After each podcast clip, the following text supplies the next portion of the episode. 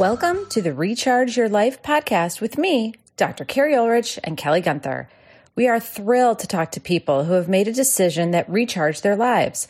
Often they pushed themselves out of their comfort zones and took risks. We want to know about that decision point. Why did they make that decision? And most importantly, how can we learn from them? Kelly and I are passionate HR professionals, and together we co founded our HR consulting firm, Abbracci Group.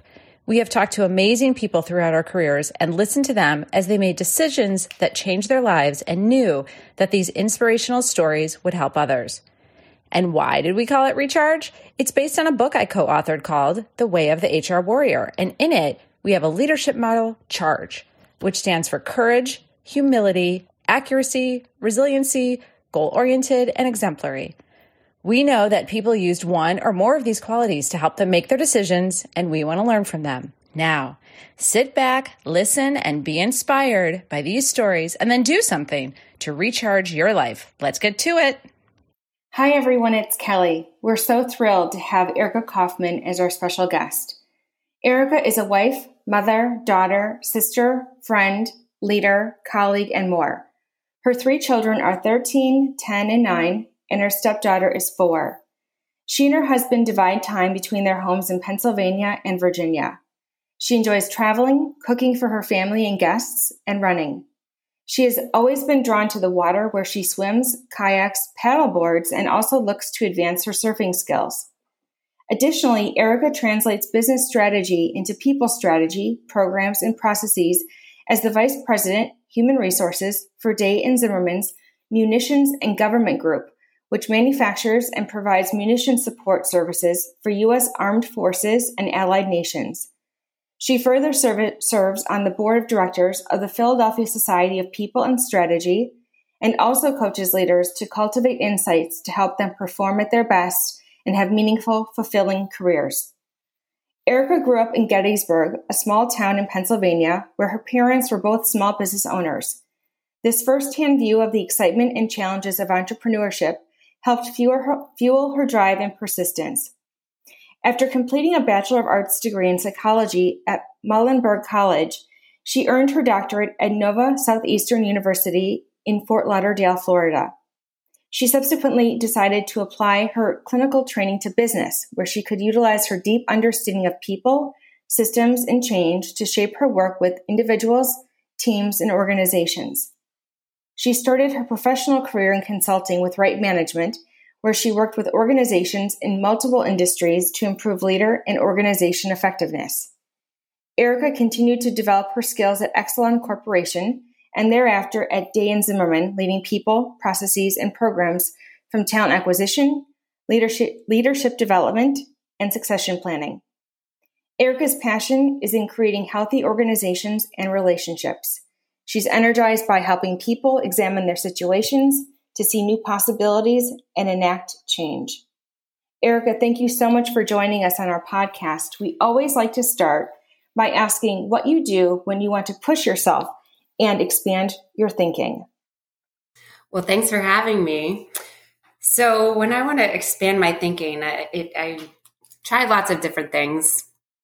I recently signed up for masterclass so um, there's just a ton of information there to learn all different kinds of things.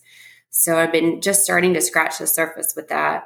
I'm also a big Brene Brown fan, Adam Grant. Those are just some of the the podcasts I'll listen to when I have a moment. Thank you, Erica. Thank you for being a guest with us. And I have to talk about the surfing first. We don't have many surfers so far on this podcast, or if they have, they haven't introduce themselves at it. Um, and I want you to know that you can come out to the desert where I'm at because they're starting their construction, I think in the summer of um, a surf, a surf pool. That sounds wrong. It's like a surfing heaven. Like they're, they have quite a few of them around the world. Um, and this will, I think, be one of the first in the United States where they will have um, waves that mimic the ocean here in the middle of the desert. So you're welcome to come out.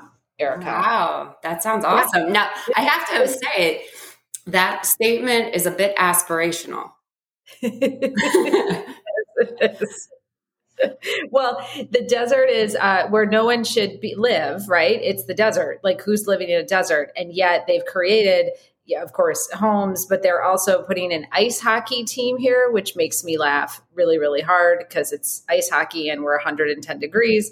Um, and then now we're going to have not just the the very fancy surf, but I think there's another resort that's creating a beachfront. So, Erica, you can have it all. You can come out here, do put your skates on, and then surf. So, I want Erica to come out here and surf and keep it, and then we'll have another podcast. You can tell us how the surfing is.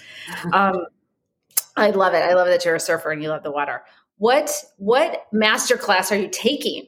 Like, which one is so far kind of your favorite, or one that you're like, I'm really interested in this. I can't wait to take it. You know, truth be told, I've really been into Gordon Ramsay. so, chef, what what is your uh, what do you do? You like to bake, uh, cook? Kind of what what what's your favorite stuff to bake or cook? You know, I'm always up for a good challenge of looking at whatever's in the refrigerator and trying to make something of it. so I guess it, it actually can be a nice way to be creative, resourceful, yeah. but uh, it, it it's probably where I excel. I love that. You're so you'd be a good contestant on Chopped, where they just get a uh, basket of food. You know, we do family chop contests where uh, really? uh, the, the, kids will all get a basket, and um, it's a sneaky way of getting them to eat something new or get to eat a vegetable or, or something else we're trying to sneak in. I love that. If I did chop basket, my son would go, "No thanks, I just won't eat tonight," and would walk away. So I love that your kids are into it. That's great. That's a great idea. I like that. What um and one last question about let's let's pick on Adam Grant. What are some of the the quotes or or his kind of thinking that really resonates with you and that maybe some things that you've that stay with you and you coach others on based on his research and his work? Oh, well, I, you know, his his first podcast that I was listening to, I think the tagline was making work not suck. So mm. that was compelling from the beginning. and um you know, he he just has a, a fresh way of looking at things, but making it very consumable and practical. Mm-hmm. I like that. And so, um, and then I'll just ask about Brene Brown. What's kind of what has resonated with you with her? So Brene's the the vulnerability researcher. I, I, just think it's it just she's so real when when she does her interviews and, and all of her work is so personal. You know, the way she gets people to really dig into their story and draw out these themes to the work that they do and how they approach their life, I always get some meaningful tidbit from it. That's great. That's great. Thank you for that. Appreciate it. So people should listen to Adam Grant, Brene Brown, and uh, do your own chopped chopped um, contest with your family, or not, and watch your family not eat, which would be my family. No, thanks. No, no. um, I love that. That's a great idea. Especially anytime you can sneak in a vegetable for uh, children is wonderful. It's hard to do. Absolutely. Yes. Yeah, we we sneak them in sometimes, and um, it works. It works off and on. I don't know. He's not. He's not eating the best, but you know, he's not going to die from it. At least I don't think so. Um, so, Erica, the big question is: What decision did you make, or was made for you sometimes, that changed the trajectory of your life? And what are some of those charge qualities that you used to help you make that decision or work through it? Yeah, so I think the if I have to kind of name it, I think the decision was to rebalance my life. Mm. And I was on this fast pace. You know, if I go back to when I was a kid, I was probably chasing grades, then chasing degrees, and then titles. I had this odd aspiration to be a VP before I turned 35. And, you know, I would achieve these things. And then before I even had a chance to understand the meaning of that success, would move on to the next thing. Mm-hmm. And it, it, wasn't fulfilling. And, and rather, instead, I got to this point where I was just exhausted and mm-hmm. depleted. I had three kids in four years, the pace of all of it was just unsustainable. Mm-hmm. So, yeah, I tried to go back in time to that exact moment when I realized a change was needed. And um, we were at a neighborhood block party, and um, I got compelled to sign up for a half marathon. And I had never done anything like that before. I'd maybe run a 5K or whatever. And I agreed to do it. They asked me, you know, what time I aspired for. I didn't even know what to write. Mm-hmm. So the difference with this challenge for me was that it wasn't about the finish line. It became very, and I didn't fully appreciate this in that moment, but through the training, that the training was the thing that unlocked so much for me. It was about being out there in the country, on the road, having time to myself, taking care of myself, mm-hmm. having the chance to listen to something interesting or just be alone with my thoughts.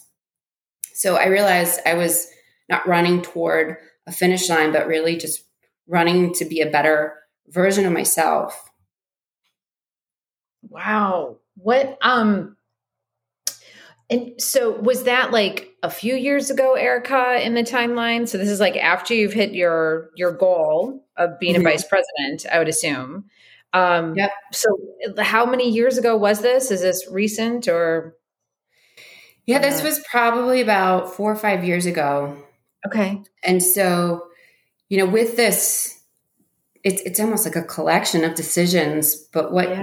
what came was just a complete reprioritization, and and I think I realized that, you know, I over intellectualized my choices. Mm. You know, I I wasn't tuning into that inner voice. I wasn't really using emotion to make decisions. And so I was at this place where I, I just was exhausted. So um, a lot of a lot of changes were set in motion at this point, including the ending of my marriage. Um, I moved into a new role at work. Wow. Um, and, and you know, there were a lot of things that I needed to do, like build up a support network and prioritize my kids. Um, you heard in my my bio, it, I led with these other roles. I think yes, in the past, sure I would have led with my title. Mm-hmm. And, you know, even any professional setting where we introduce ourselves, we usually start with who we are at work. And yep. we, we give very little attention to these other really important roles in our lives. And that was what was so out of balance for me. Mm. Erica, I want to I want to do it like in in ask you some questions in, in three phases. So let's talk about like before running. That's like that's the before the half marathon. Mm-hmm. Because we've talked to quite a few people on this podcast about that chase for the title by a certain time frame. And how rarely do people after they do that say that was the best. Like usually it's oh, why did i do that? And because it wasn't it wasn't it didn't fulfill me the way i thought it would. You said you were always goal oriented as a kid like mm-hmm. or like you had that that that drive. What like where do you think that came from? And like did were there people throughout your life that don't worry about it don't act like that or or do you think more people um, supported that for you. And society was like yes erica you can do it all. Or kind of where do you think some of those messages either reinforcing it or people trying to tell you no? Hmm well you know both my parents being entrepreneurs set a strong example of that. Mm-hmm. you know my mom continues to just grind it out. She probably works harder and more hours now that she ever did in her life which and part of that and i have i have a lot of respect for her part of my moment of clarity was like wow i i don't want that. I don't want to get to that point in my mm-hmm. life and just be working. Yeah. So i always the, the examples around me were these hardworking strongly driven people um, striving to overcome obstacles. Um, I, I don't think my parents ever put pressure on me to achieve. It was really coming from inside Mm-hmm. But I do have this moment that I remember when I was in third grade and they wanted to put me in the medium reading group. And my mom went, she went into the school and she's like, no, she deserves to be in the top group. And and I always felt like, okay, well, I know I'm not the smartest, but I can work harder than all of them. Mm. So you knew. And then you get rewarded for it. Here's the hard thing about that you keep working harder and harder and you get more and more things for it. So you're on that that in that hamster wheel um, because people like that. You know, like, oh yeah, she's in the top class and she made vice president by this like by this age. I mean, we always have these lists of like 40 under 40 and 30 under 30 and we're so excited about these kind of artificial timelines as well. Yes. So society is giving you this feedback, Erica, that way to go, Erica, killing it, Erica. You're doing great, Erica. Um, no one's really telling you, I don't think, slow down, Erica. Have a better life balance, Erica. That's probably what were the messages you were getting. Exactly. And you know what's crazy is my my 13 year old, I see it in her, and she puts so much pressure on herself. And I know I've worked so hard not to to do that. And yet, if anything, we our parent teacher conferences are about like how can we reduce her anxiety? How can we allow her mm. to you know take a break and have fun and be a kid and and not be so stressed about school? Right. Well we hear all those messages. And also i, I remember i said something to my son one time when he was little and um, because he was eh, something was wrong. And i said my goodness what if like did daddy and i do something you know what I mean? Like, what have we done kind of thing to encourage this behavior? And he just looked at me. He's like, Mom, I was born this way. and I was like, Oh, okay. So is there something we can do? He's like, I got to work it out. I was like, Oh my God. Okay. Um, but, but sometimes we try so hard, but it's kind of in them, the drive, the, it came from your parents to you, to your, your child. You know what I mean? Like it just, it, there's a part of it that it's in them. It's kind of in their DNA. And so how do we kind of work with them and figure that out? So yes. So before the the the run, you're married. You have three kids in four years. Erica, that's enough to exhaust anyone. And you said in four years. I'm like, oh my god. Yeah. Um, you had the job, and then this run comes around, this mar- half marathon, and you're now running with by yourself. I would assume, or at least your head. You know, you're in your head how mm-hmm. do all these thoughts kind of come up? And, and do you immediately kind of accept them? Or do you go hey thoughts calm down i have a lot to do. Um, how did you kind of reconcile these thoughts swirling in your head as you're as you're running?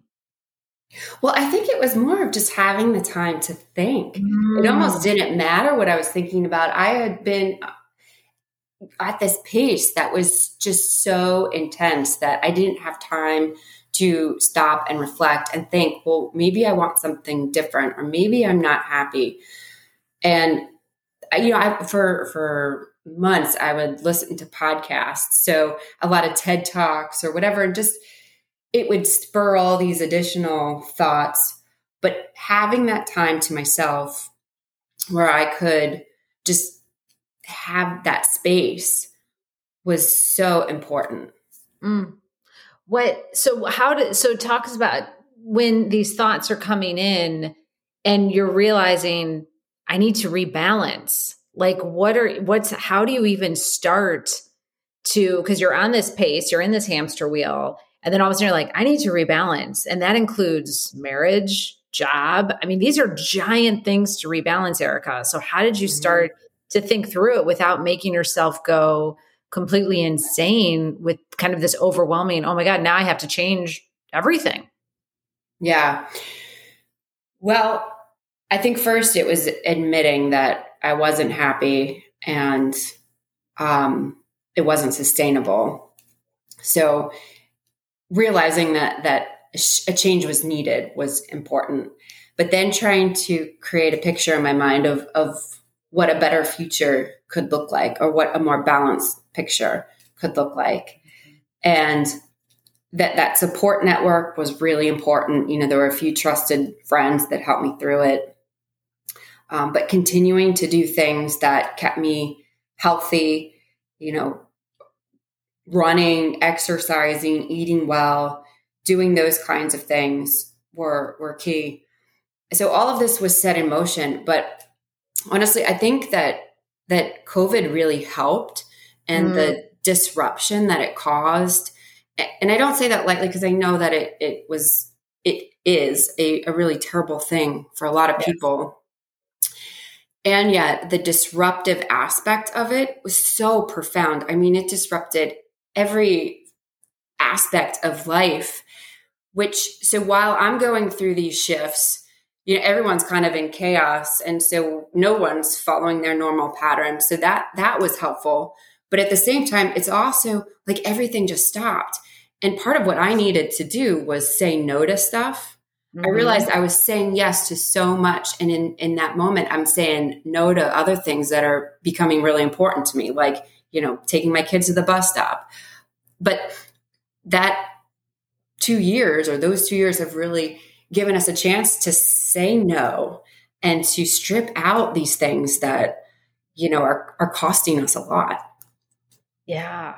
Where where did um to start making these changes we talk about kind of those charge qualities. Where did that takes a lot of courage to have the conversations with your family with your uh, now ex-husband saying i'm not happy. Where did you kind of summon that that courage and then also be so resilient through all this to make it out on the on the other side yeah I, honestly i don't know i mean the courage is definitely so important to how i was able to move forward but i think it was just being really resolute mm-hmm. um, and those, those conversations were so hard. I mean, the the worst day of my life was probably telling my kids that mm. you know we were separating. Um, but I think I just had to stay so clear on what where I was going, mm-hmm.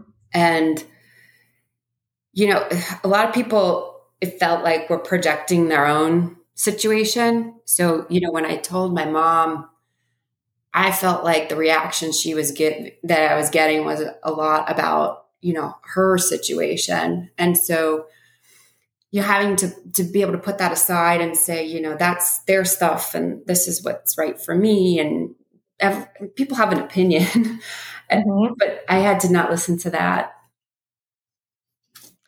how did you get how because i think people have a they have a hard time with that one so the, let's break that apart so people project their crap all the time and erica you and i know you and i have talked about this before of like it's not about like you. They're not even listening to you because it's like oh my god i'm unhappy too but i don't want to do anything about it so I, I want erica to stay in our marriage right? Because then it'll make me feel better it won't crack my facade. Um, how do you how did you manage hearing people kind of maybe not give not be overly supportive maybe? And how did you manage that? Because i think a lot of people face that that they're trying to make big decisions or uh, big changes in their life and maybe they don't have the best support network immediately around them and so how did you manage through that i think i just had to realize that you know sometimes people just can't give you the support that you need and and sometimes it's disappointing because you expect it or your relationship would suggest it should be there. Mm-hmm. But at the same time, not dwelling on it so much because it, there are other people, it, it comes in unexpected places too. And there were a lot of people who were there for me who I would have never known I could go to, or people supported me beyond what I would have ever expected from them. So I think the important thing is not not getting discouraged and and mm-hmm. looking for it in other ways. I I like how you said that. It's kind of you have to you know you might expect it especially from family like they're going to be super supportive of your decisions. And this is we've done enough of these podcasts to know that that is not always the case. And so it's kind of like okay i'm not going to get too discouraged by that. That's kind of their thing. And then being open to it erica you mentioned to where it could come from. Because it really is unexpected sometimes where if you share your story and we were talking about brene brown and vulnerability you share your little bit of vulnerability and it's amazing how many other people that you wouldn't even expect come out to support you and help you. And yes. when you're like wow. And this is the when especially in the lgbtqia community they talk about chosen family and kind of your chosen support group as you were saying earlier which is so important to have. What what about what does your new kind of support group maybe look like or how did you choose that that support group to help you through this hmm well i don't that's a good question um yeah i think it's it's it's a more open circle mm. of family members um and friends and colleagues for that matter. But, you know, I also, when there was an opening, or sometimes it, it, it did give them permission to talk about their struggles. And so the trust that has has increased because I was willing to be open and ask for help, which is something I also I couldn't do before. You know, people were very gracious with the support that they gave and and now are allowing me to help them too i you know we talked about that vulnerability and you you mentioned it how hard was it for you to kind of ask for help and, and be vulnerable and how did you kind of get yourself to do that because you mentioned it was hard to ask for help but i'm assuming sharing your story especially when you're so goal oriented and things were going so quote unquote to the outside well, right? She's hit all mm-hmm. these metrics, she's done all these things. How hard was it for you to say, no, it's not going well and, and to be vulnerable with others? Oh, it was completely terrifying because I, I felt like I had to project this air of perfection. And I realized my standards for myself were too high, unattainable. But in trying to project that, I was alienating myself.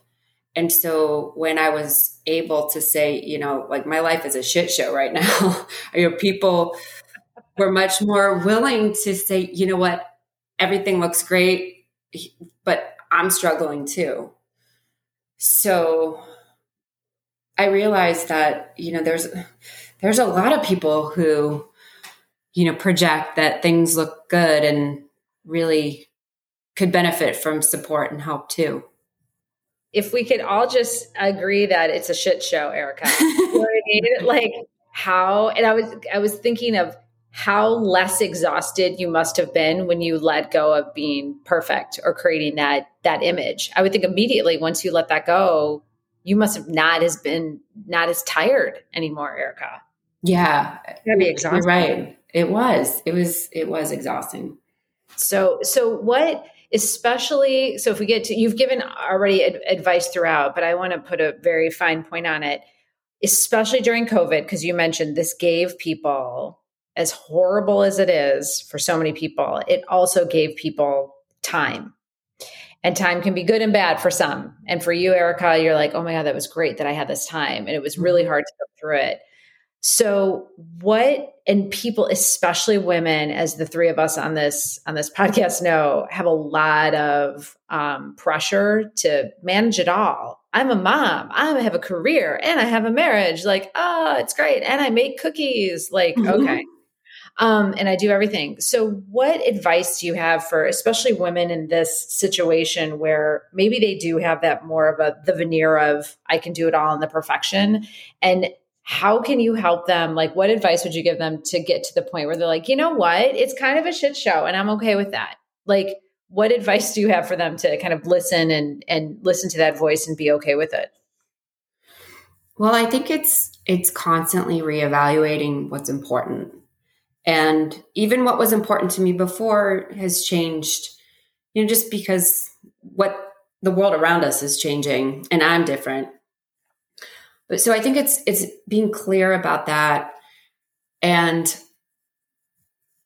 I didn't have a path, a clear path to get to where I wanted to be. Mm. And I think that would have stopped me before. I, the the best metaphor that that I think applies is you know, when it's really foggy, or, or maybe for you, and there's a big dust storm, uh, you, you can't see far in front of you. Yep. But if you have to go somewhere, if you're driving, the only way to make progress is to start moving. And we we try to wait for this divine clarity, you know, the path will reveal itself. You, I, I don't know. I wouldn't have been able to predict that there'd be a global pandemic that would last two years. But with that, new pathways and new options emerged and revealed themselves. So even if I would have tried to come up with a very clear plan or, or course of action, I, don't know that it would have been the best one. Uh, being open and, and just moving is, I think, one of the most important things we can do when we have a lot of murkiness in front of us. I I I love that image. So whatever storm you're in, snow, dust, fog, um, I love that image of you know what? Either you just stand there, and 100 percent means you're not going to go anywhere. You're just going to stand there, and then let it either envelop you, or you're just going to wait for it to pass, which it might never pass. Um, or you start to move. Like you have to move through it. You have to do something. And like you said, probably isn't on the exact plan that you made, but to be open and flexible to that um, is beautiful. And I think Kelly, uh, Kelly, you have it all put together, Kelly. Life is not a shit show on your end, Cal, right? Oh no, it's all buttoned up nicely. I never stand when I never stand over analyzing and waiting for things thrown to pass at all. I'm just thinking that's a perfect analogy. yeah, you're, Kelly never overanalyzes anything or puts any never. pressure. She puts zero pressure on herself to be perfect immediately when learning a new skill. That's not oh. true. what I like the moment of ultimate clarity that you spoke of, Erica, because that's what I'm always looking for. And I'm realizing that I, I have to operate out so much outside of that, like as so many people do, because there is no such thing. So um, that the only way to make progress is to start moving. Quote is, I think, the quote of the podcast. To be quite mm. honest with you, mm. truly, I like it. You know. I, I wondered if if maybe one day I fantasize about writing a book and my husband was joking and he said, "Well, here's a working title for you: to get out of my head, uh, uh get out of my head and into my life." I love that too, because so many of us do that. And I think Erica, what I what I especially appreciate about how you shared with us today is number one, being so vulnerable, because I can imagine it takes a lot to sort of sort of relive some of this as you're, you're as you're sharing it with us and our listeners, but also I, I, very much get the sense from you that you are very much a work in progress and you're very um, accepting of that and you very proud of it. You're, you're proud of that, of making that sort of statement. So I wonder in what ways, through all of that progress you've made, in what ways do you feel that the balance that you have worked so hard to achieve is working for you? And in what ways do you feel there's still work to be done? Hmm. Well, one thing that I am really proud of is that I am so much more present with my kids. Mm. And my time with them is limited. But when I'm with them, I'm 100%. So I I need to keep pushing myself to make sure that that happens. Um, but that's something that I think is is indicative of the kind of progress I needed to make. Um, I still spend a lot of time on 95 going up and down the highway between the Virginia house and the Pennsylvania house. And so I need to try to figure out that part of the equation. Um, but yes, it is very much a work in progress. And I think I need to just continue to reevaluate.